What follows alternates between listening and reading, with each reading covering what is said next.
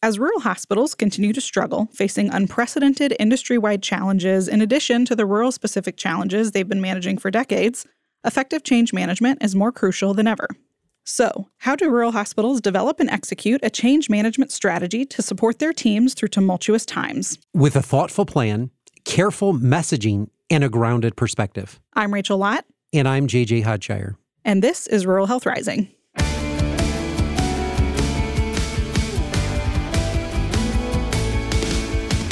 Welcome to episode 123 of Rural Health Rising. I'm JJ Hodshire, President and Chief Executive Officer of Hillsdale Hospital. And I'm Rachel Lott, Chief Communications Officer. So, Rachel, our guest today is someone who is an expert in supporting rural hospitals through intense periods of change, growth, and challenges. That's right. We are talking with someone who specializes in helping with messaging, planning, strategy, and execution in this area which feels more relevant now than it maybe ever has. Oh, my goodness. Do we ever need you today more than ever before in our history? We're going to talk about that uh, here on Rural Health Rising today, but I'm excited uh, today to introduce our guest, Letitia Fecher, Vice President, Public and Community Health Systems Practice Lead with Jarrard Inc. Welcome to Rural Health Rising today, Letitia. Hi there. Thanks for inviting me. I really look forward to our conversation. So, to start, Letitia, why don't you just tell us a little bit about yourself, your background, and your work at Jarrard? Of course, we'd be happy to. Uh, I'm Letitia Fecher. Uh, like you mentioned, I uh, work at Jarrard, but I'm the practice lead for a very specific uh, health systems practice here that is focused on publicly owned hospitals and community and rural health systems. So I'm laser focused in those areas, and frankly, um, it's it's my passion been doing it for nine years here at Jarrard. And previous to working at Jarrard, I actually uh, was in your shoes, Rachel. I was the communications and marketing leader at both for profit hospitals and non for profit hospitals. Um, the non for profit health system I worked for was in uh, East Tennessee, uh, a rural health system as well. Um, and just to give you a little bit of background on Jarrard, uh, Jarrard is a strategic communications consulting firm all we do is work with leaders of healthcare provider uh, organizations all across the country. Mm-hmm. Our clients span from the national hospital systems and the academic medical systems to the regional and community hospitals as well. So we're working with uh, leaders of those hospitals during, like you were mentioning earlier, really high stakes moments in time.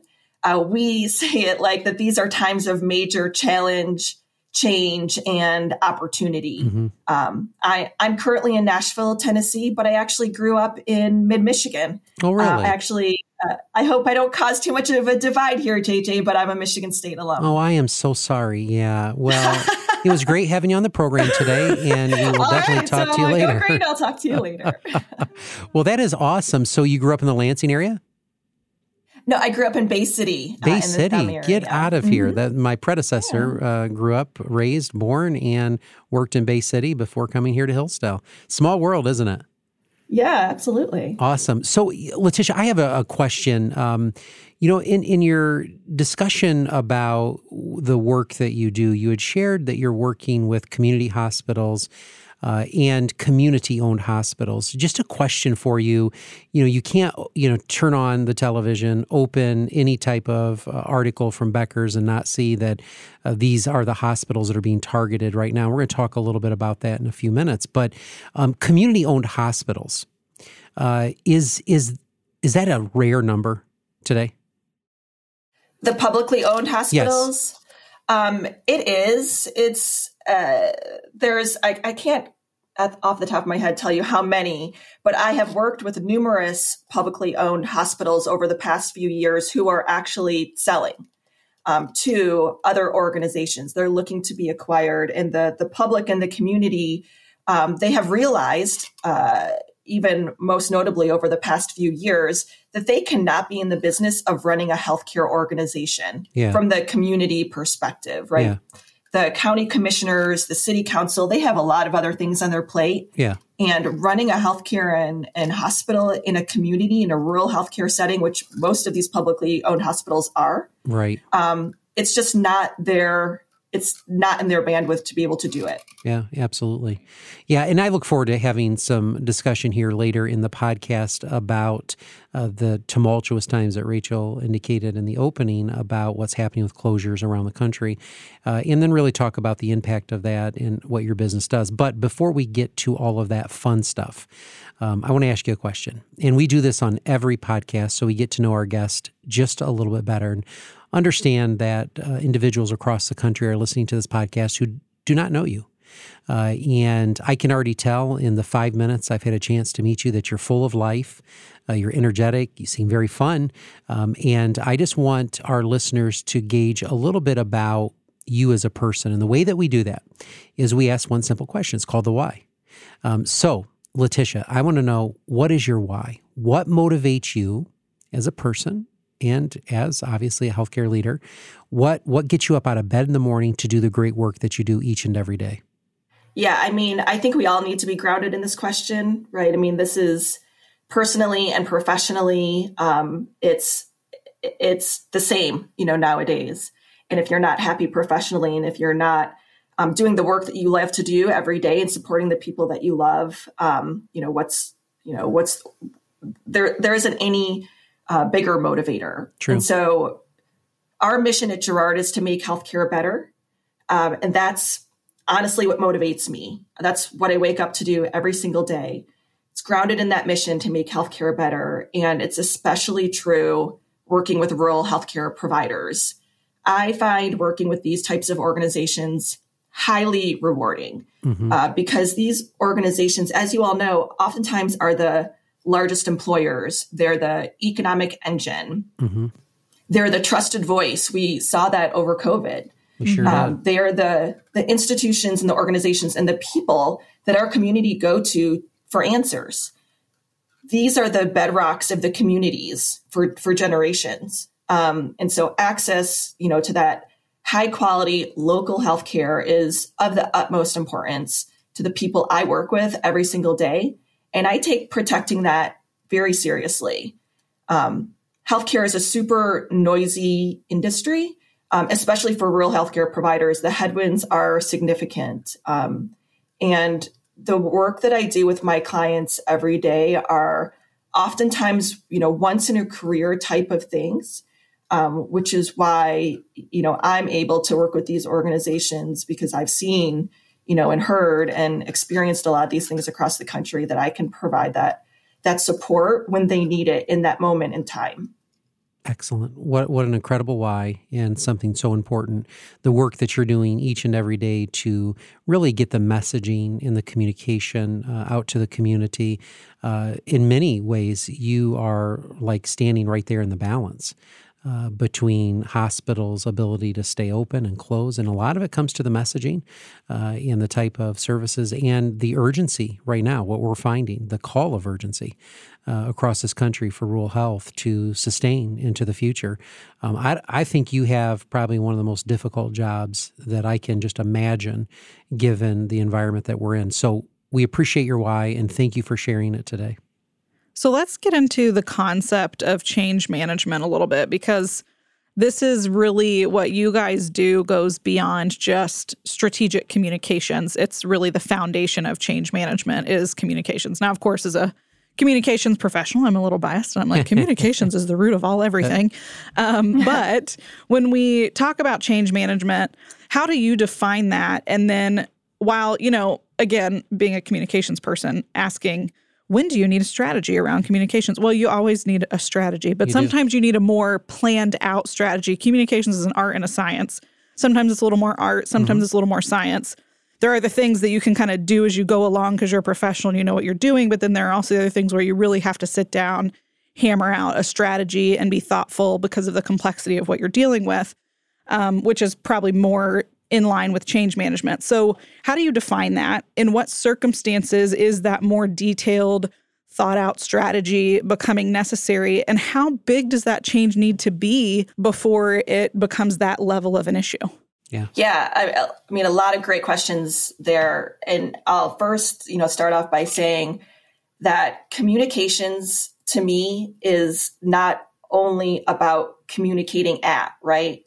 It's about engagement You right. Know, we're we're the most effective communicators when we're actually engaging with people. Um, so to answer your last question first, change is big when it impacts you, right? And so mm-hmm. it could be small to JJ, but it could be big to you because it impacts you in a different way, right? Yeah. So there is no change that is too big or too small. It's all about finding the right balance of cadence of communications, the right message, mm-hmm. the right person to deliver that message, the right mode, whether mm-hmm. it be email or some sort of uh, higher level of engagement. So to me, change management is all about moving an organization, a health system, a group of people, um, uh, most importantly, your people, through a specific or transformational time. Mm-hmm. And we know for change to happen quickly and smoothly, employees, physicians, your community, your patients, the families of those patients need to understand the context for that change. And I think what's most important is that we are not only communicating about the change, but we're connecting it back to our vision, our strategy, what we're really doing to make sure that we are providing access to the community in the long term.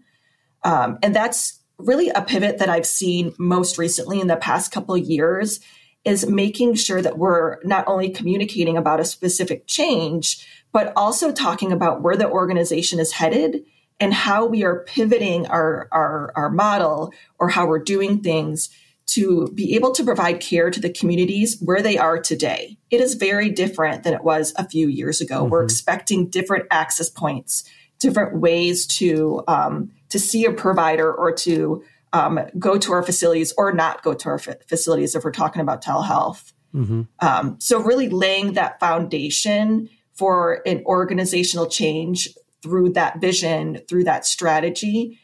And then when we're actually talking about change, whether it be good or bad, because sometimes change is, is good, we just have to put it in the right context. True. It's not only about taking away, it's also about just changing how we're delivering care and communicating that in the right way to help our stakeholders, both internally and externally, understand the why, our why, you know, back to your first question, JJ, why mm-hmm. we're doing this mm-hmm. and how they can participate in that journey through engagement or, or other, or other things. You know, uh, well spoken. And I, what really resonated with me in your uh, response to this question was linking this up with vision and strategy. And I've often said the old proverb, where there is no vision, the people perish. And we firmly believe that here, that we have to cast a vision. But it's even equally important that everyone in the organization understand what the vision and the strategy is of the organization so we're all going towards the same uh, goal. So um, the fact that it ties back, very important. You know, here at Hillsdale Hospital, uh, what we do is we have a communication loop, we have a cascade of information.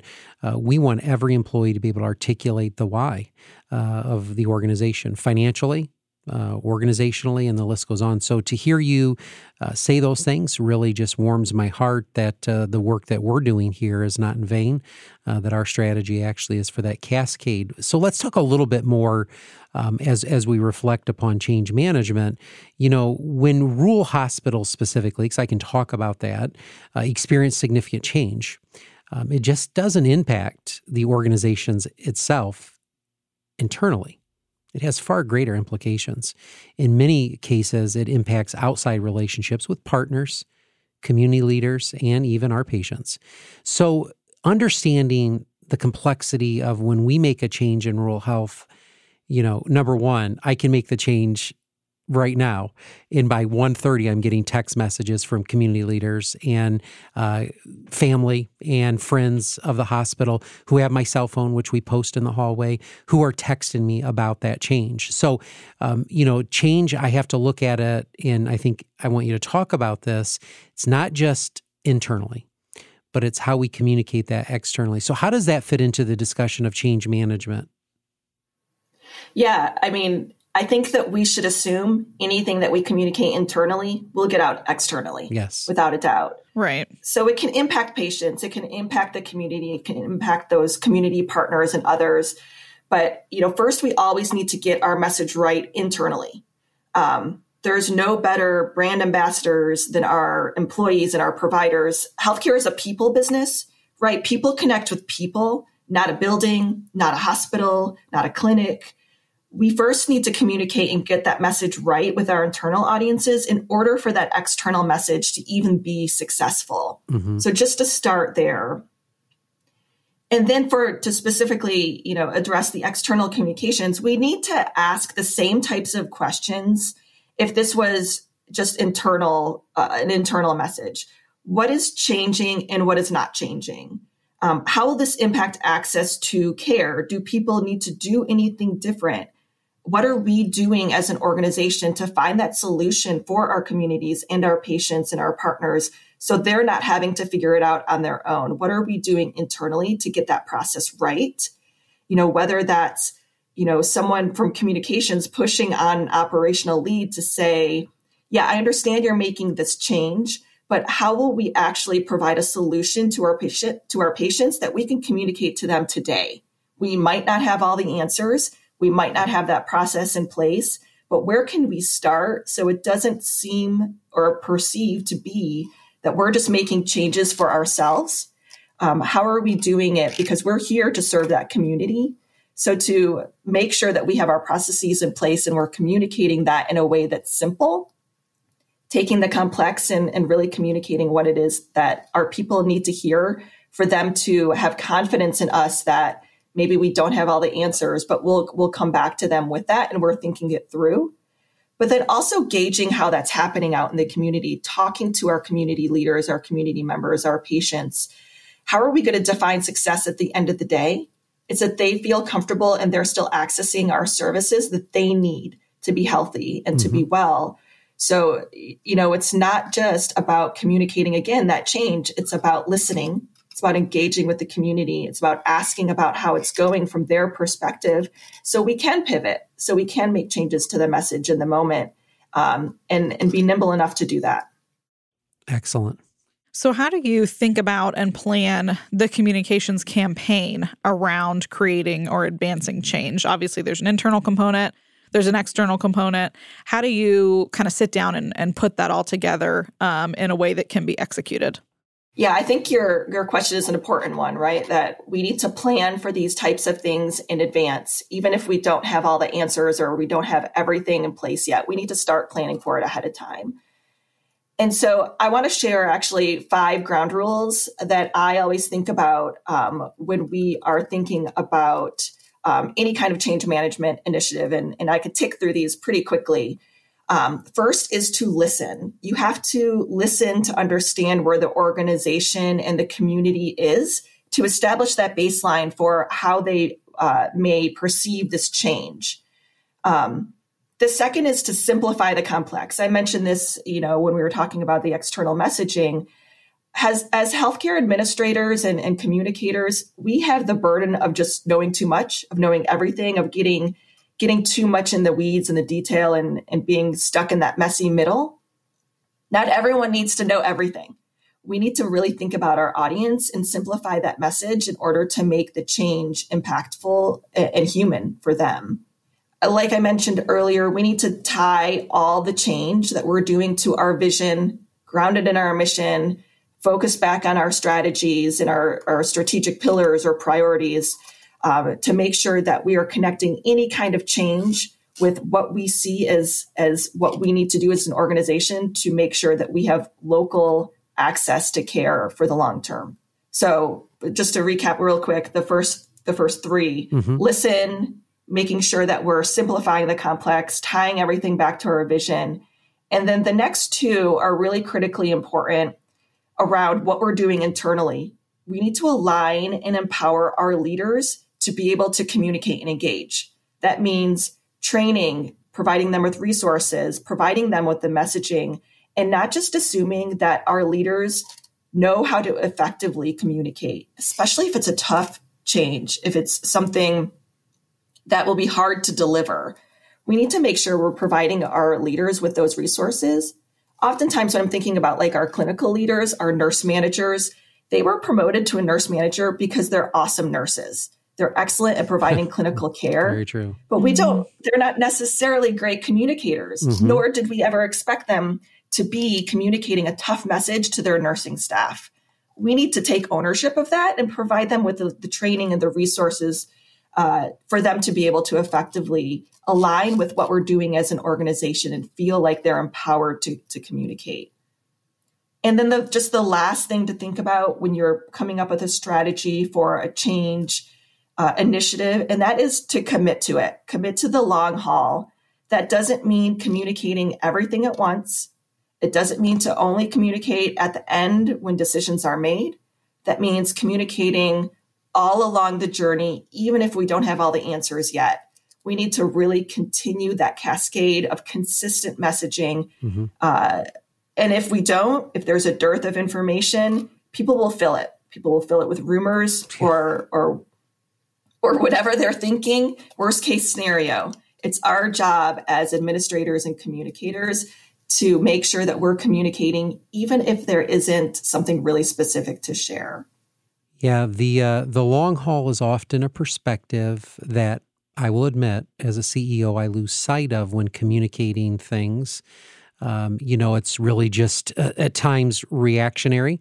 You know, we fire somebody, um, maybe it's a leader in the organization or a um, physician who's been here for a while.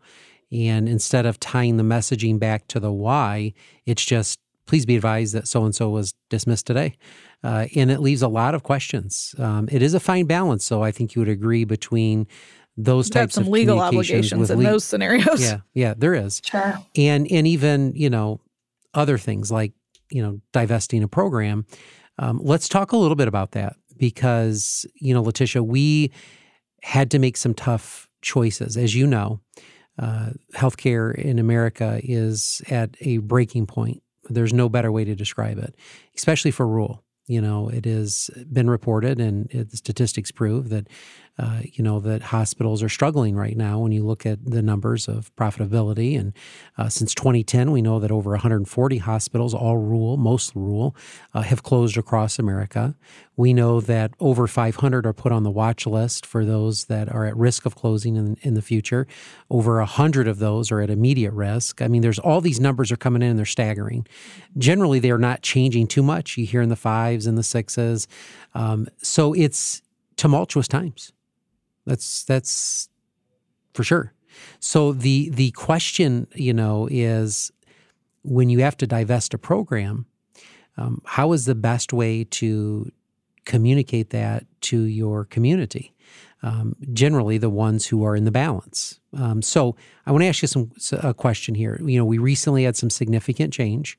Uh, we consolidated two clinics into one location. Uh, and it wasn't necessarily a welcome change for everyone because obviously in the community that we were no longer going to be part of, they were a little upset. Um, now we were going to be in a community probably 15 miles away. Yeah, I 15 so. miles away. It's just unfortunately we have to look at scale, we have to look at operations and cost uh, as part of why we make business decisions. Uh, and in that particular situation, we had had significant financial losses uh, due to the payer mix being Medicaid primarily or no payment at all. So we just have to look at the operations. What are the efficiencies there? Um, so, you know, can we give you a rundown of how we handled it, which I'd like for you, for Rachel to talk a little bit about, um, and then maybe as a case study for this discussion, um, grade us. Rachel. Why you, yeah. Rachel, why don't you just take yeah, us through? Yeah, let's do it. Let's, okay. okay. Let's do so, it. Um, so we made this decision and we knew that it was going to be, you know, frustrating for members of the community who live there and that clinic is close to them, right?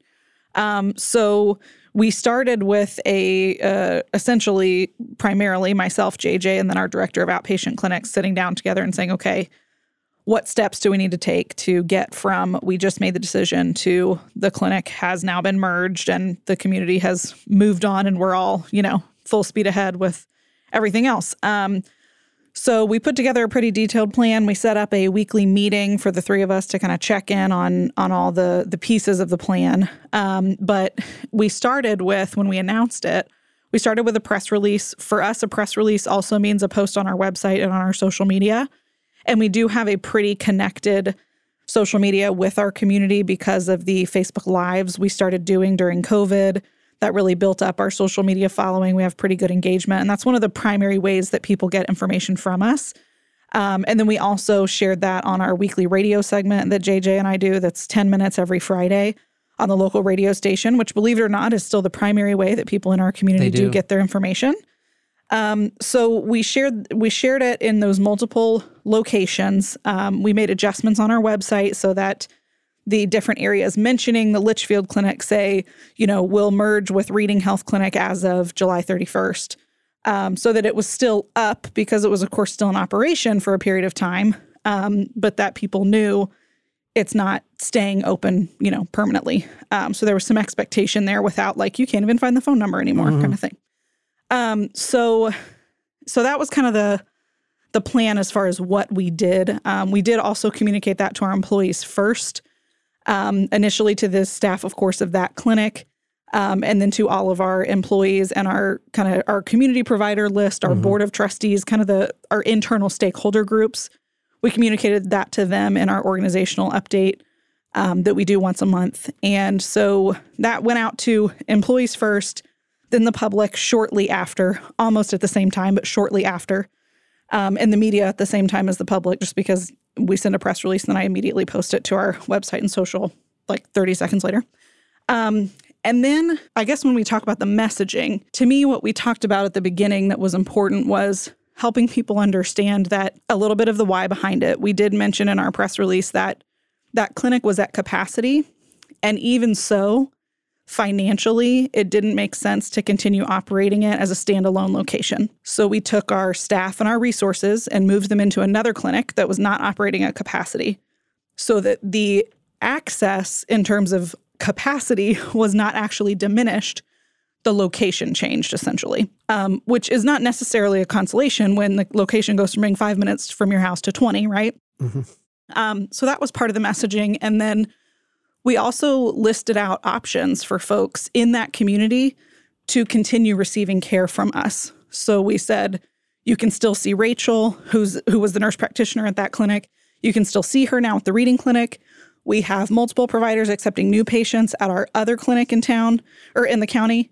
Um, we have virtual visits. And then also, kind of to what you were saying before, we don't necessarily know yet all the details. We're still in the process of working on this. But we did mention in our press release we were exploring the option of a mobile clinic that would allow us to go into Litchfield and other communities within our county that are in kind of those outlying areas. Um, let's see. Did I miss anything, JJ? Well, I think internally, you know, I've been commu- I communicated it for one year with my board of trustees. Uh, and so internally, I've had the dialogue with senior leadership about a year and a half ago about the performance.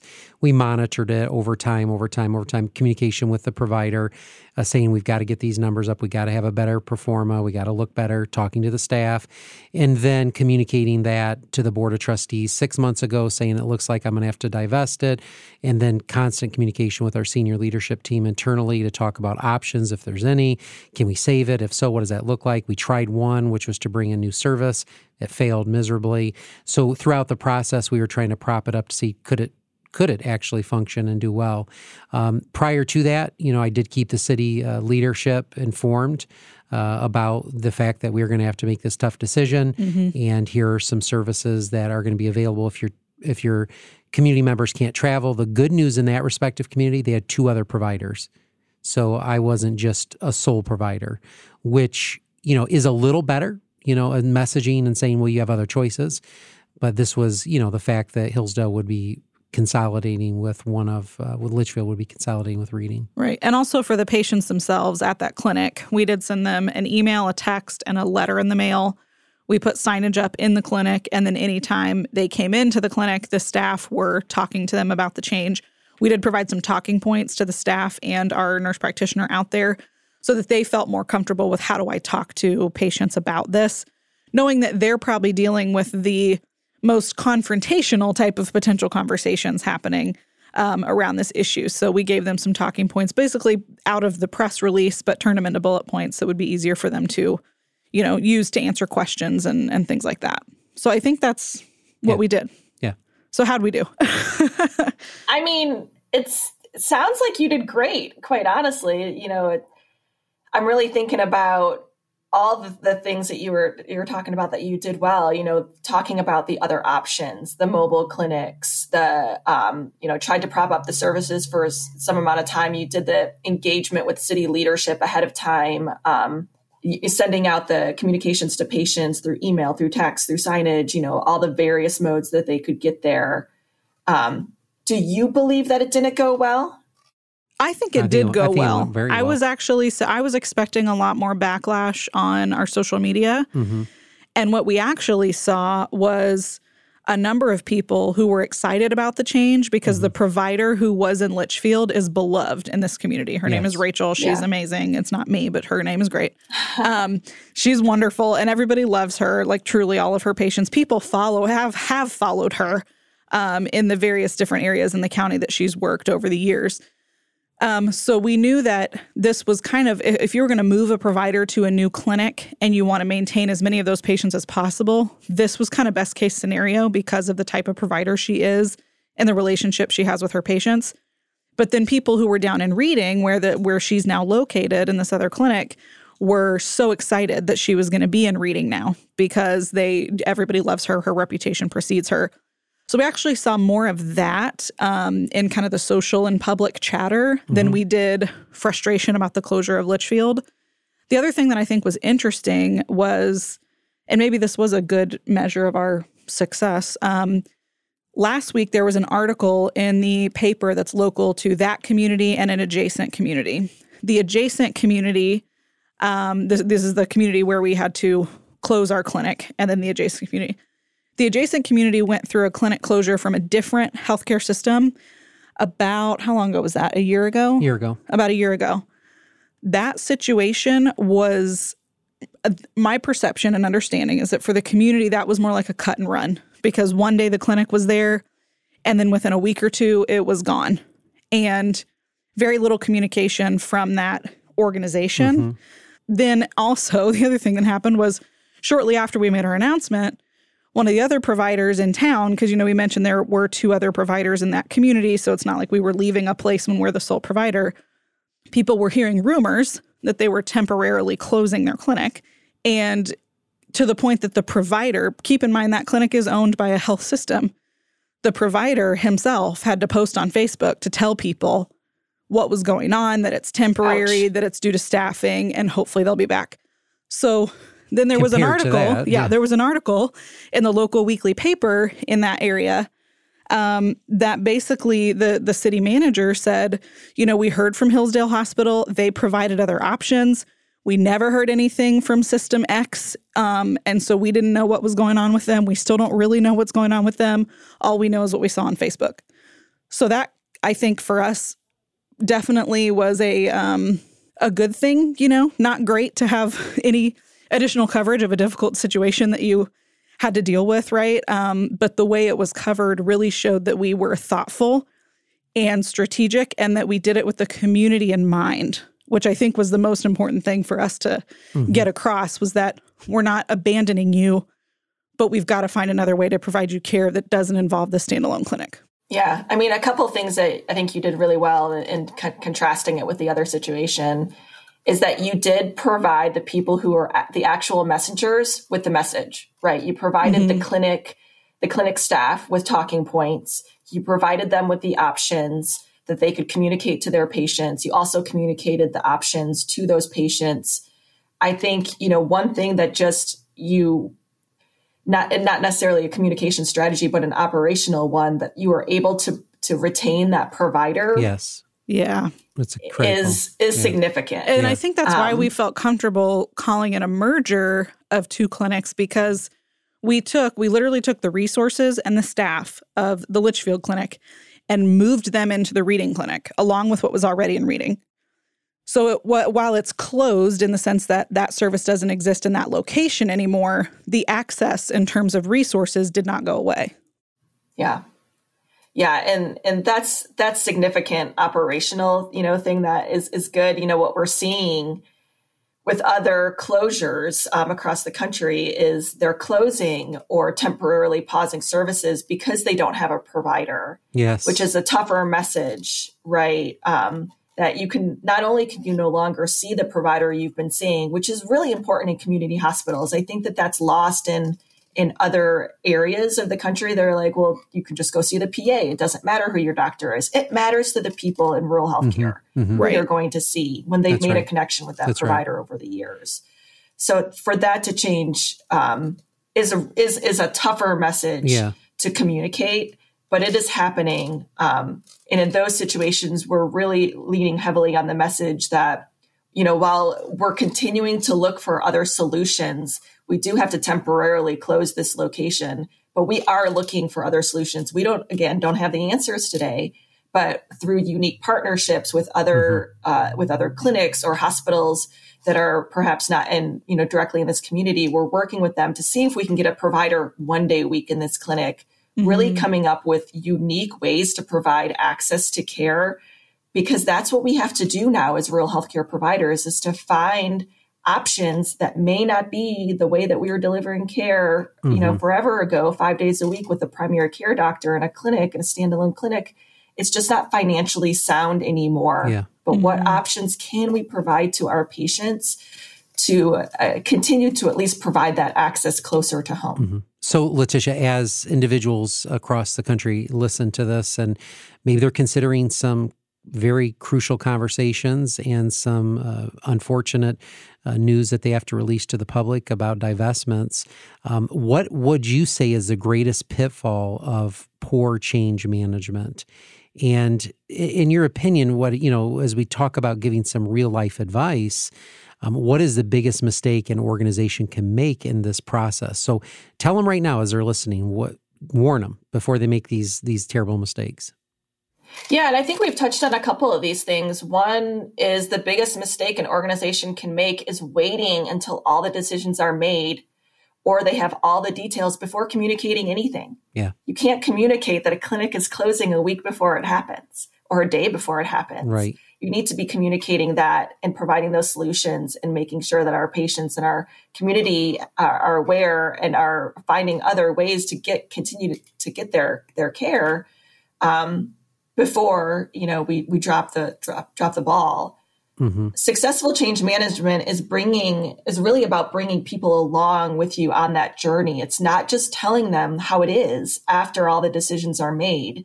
Um, it's getting input, it's listening, it's engaging, um, and and making sure that our people are hearing about this in a variety of ways, and we're it's just not a, a one and done approach. So at the, at the end of the day, the three things you know really that you want to happen with a successful change management campaign is to make people aware, create awareness, you know, with those individuals and create that sense of ownership within our own teams and our leaders in order to effectively make that change happen um, and that we're all singing from the same songbook, as we mm-hmm. like to say, mm-hmm. um, and that we're consistent with our approach, our vision, um, and what we're doing. You know, I, I had several other questions queued up, and I'd love to have you back on Rural Health Rising to talk about what we're experiencing in the marketplace right now with mergers, acquisitions, and closures. I'd really like to focus on that. So would you would you be willing to come back and talk with us about those specific things and communication tools around those? Oh, absolutely. It's it's critically important to get those types okay. of communications right. Well, um, let's get you to. let's get you back on the uh, podcast for that. I know our listeners would love to hear about it as that's becoming more and more frequent right. now, and communities are grappling and struggling with how to process that information mm-hmm. and how mm-hmm. to accept either no providers or a new provider in their communities. And I want to talk a little bit more and vet that out if we could. So, uh, Letitia, it has been an absolute pleasure to have you on our podcast today.